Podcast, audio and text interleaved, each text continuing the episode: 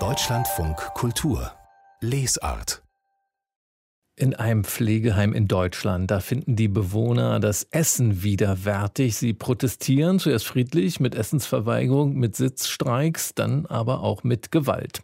Mit diesem Widerstandsakt startet ein Comicbuch über gewaltlosen Widerstand.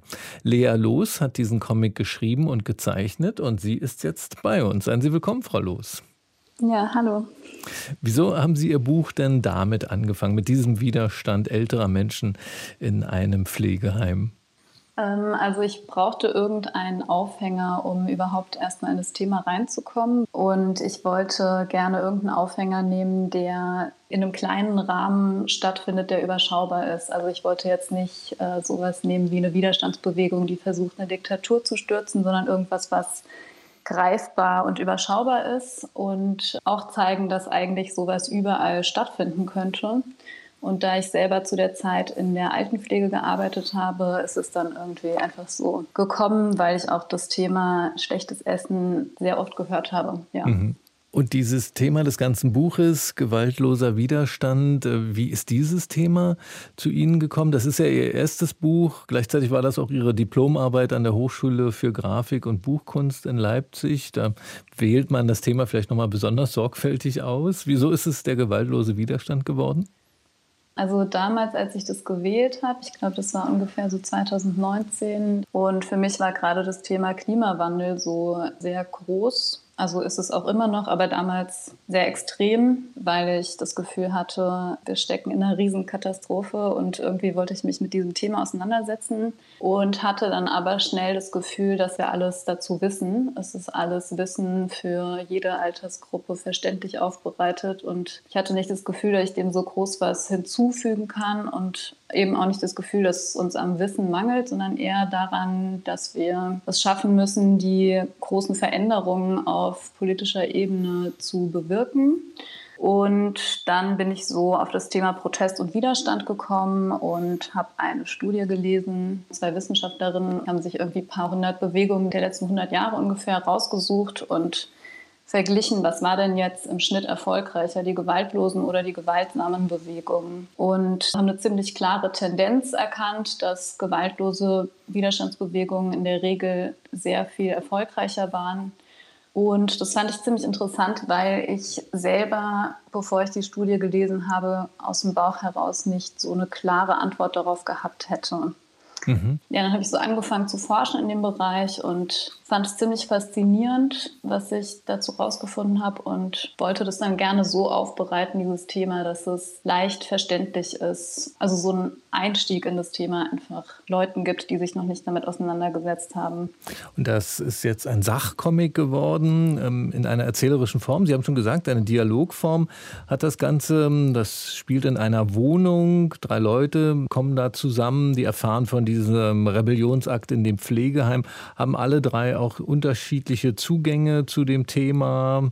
Eine Person neigt vielleicht eher zu einer Offenheit, auch zu ähm, Aktionen mit Gewalt. Die andere ist das skeptischer und die dritte schließlich kennt sich mit dem Thema ganz gut aus. Und dann kommen da immer Fachleute reingeschneit in diese Wohnung, auch von ganz woanders her, auch aus anderen Zeiten. Das fand ich sehr schön, diesen Kunstgriff da einfach sich nicht äh, um äh, Wahrscheinlichkeit zu scheren, sondern die alle mal einzufliegen und in diese Wohnung zu schicken. Mhm. Erzählen Sie mal, was sind das für Leute, die da in die Wohnung geschneit kommen? Ja, das sind verschiedene WissenschaftlerInnen, die sich mit dem Thema auseinandergesetzt haben. Ich wollte die am liebsten persönlich äh, zu Wort kommen lassen, weil ich das doof gefunden hätte, dann diese eine Person, also die Hauptperson quasi, die alles weiß und erklärt und so moderiert, ich wollte nicht, dass die im Monolog quasi immer äh, runterbetet, was irgendwelche Wissenschaftler dazu gesagt haben, sondern ich wollte, dass sie selber in den Raum kommen und dann so zu der Diskussion beitragen können. Und können diese Fachleute, die Sie dabei haben, können die dann schlüssig erklären, warum denn gewaltfreie Proteste so viel erfolgreicher waren in der jüngeren Geschichte? Das haben Sie ja gerade gesagt, das war das Ergebnis dieser Studie. Äh, ja, also der Grundgedanke ist eigentlich, dass äh, je größer eine Bewegung ist, umso wahrscheinlicher ist es, dass sie erfolgreich ist. Und eine gewaltsame Bewegung schreckt meistens viele Leute davon ab, sich zu beteiligen. Entweder aus moralischen Gründen oder weil es ihnen zu risikoreich ist oder weil sie physisch überhaupt nicht äh, dazu in der Lage sind. Und es gibt sich andere Gründe, warum Leute sich da nicht anschließen würden. Und eine gewaltlose Bewegung gibt eigentlich viel mehr Möglichkeiten für alle, um sich zu beteiligen. Und die Hemmschwelle, sich zu beteiligen, ist geringer. Und deswegen sind gewaltlose Bewegungen in der Regel also haben bessere Chancen, eine große Bewegung und vor allem auch eine diverse Bewegung zu sein. Und diese zwei Punkte, eine große und eine diverse Bewegung, sind eben laut Erika Chenoweth und Maria Steffen, die diese Studie gemacht haben, von der ich geredet hatte, laut den beiden sind es eben so die Hauptfaktoren, die darüber entscheiden, was für Erfolgschancen eine Bewegung hat. Und im Prinzip, äh, indem Sie das Thema auch so angehen mit dieser Studie, stellen Sie ja die Frage nach der Effektivität von solchen sozialen Bewegungen. Was führt eher zum Erfolg mit oder ohne Gewalt? Also Sie stellen nicht die Frage nach der Moral. Wann könnte auch Gewalt gerechtfertigt sein unter Umständen? Ja. Warum haben Sie das so entschieden, die moralische Seite außen vor zu lassen? Weil ich finde, dass Moral, das ist so eine persönliche Sache, das ist so subjektiv und ich wollte einfach fragen, was ist denn sinnvoller? Denn wenn wir wirklich für ein wichtiges Ziel kämpfen, sagen wir jetzt mal Klimaschutz, wir haben keine Zeit eigentlich, um eine uneffektive oder eine extrem uneffektive Bewegung durchzuführen, sage ich jetzt mal sondern wir sollten uns schon fragen, womit erreichen wir unser Ziel auch wirklich. Deswegen finde ich, ist diese Frage nach Effektivität gerechtfertigt und ich glaube, dass die eben sowohl Menschen, die Gewalt ablehnen, als auch Menschen, die Gewalt befürworten, ansprechen kann. Jetzt ist Ihr Buch ja auch, ähm, es gibt immer wieder so kleine Ausflüge auch in die Geschichte gewaltloser Widerstandsbewegungen. Ähm, Martin Luther King zum Beispiel taucht öfter auf. Gibt es äh, da einen Vorkämpfer oder eine Vorkämpferin in Sachen gewaltfreier Widerstand, die Sie selbst jetzt bei Ihren Recherchen am meisten beeindruckt hat?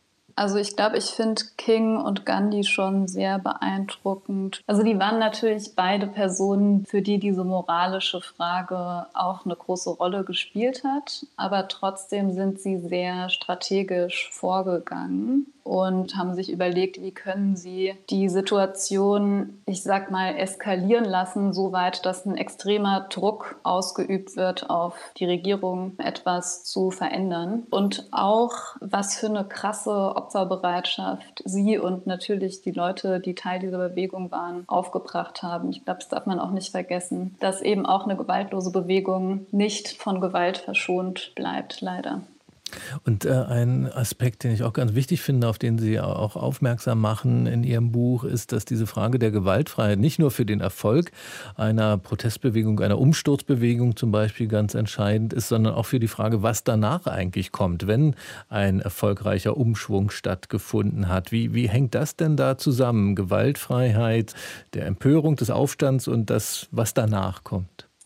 Ja, das ist auch so was, was diese beiden Wissenschaftlerinnen in ihrer Studie sehr klar gemacht haben, dass die Wahrscheinlichkeit, dass nach einem Sturz einer Diktatur jetzt beispielsweise die Wahrscheinlichkeit, dass es zu Gewalt kommt, sehr viel höher ist, wenn die Widerstandsbewegung, die diesen Sturz hervorgerufen hat, sich selber gewaltsam verhalten hat. Und zwar einfach, weil die Zustände danach meistens schlechter sind. Es kam zu mehr Zerstörung, es kam zu mehr Opfern und es können auch Forderungen nach Vergeltung dann noch im Raum stehen. Und das ist bei einer gewaltlosen Bewegung weniger der Fall, auf jeden Fall.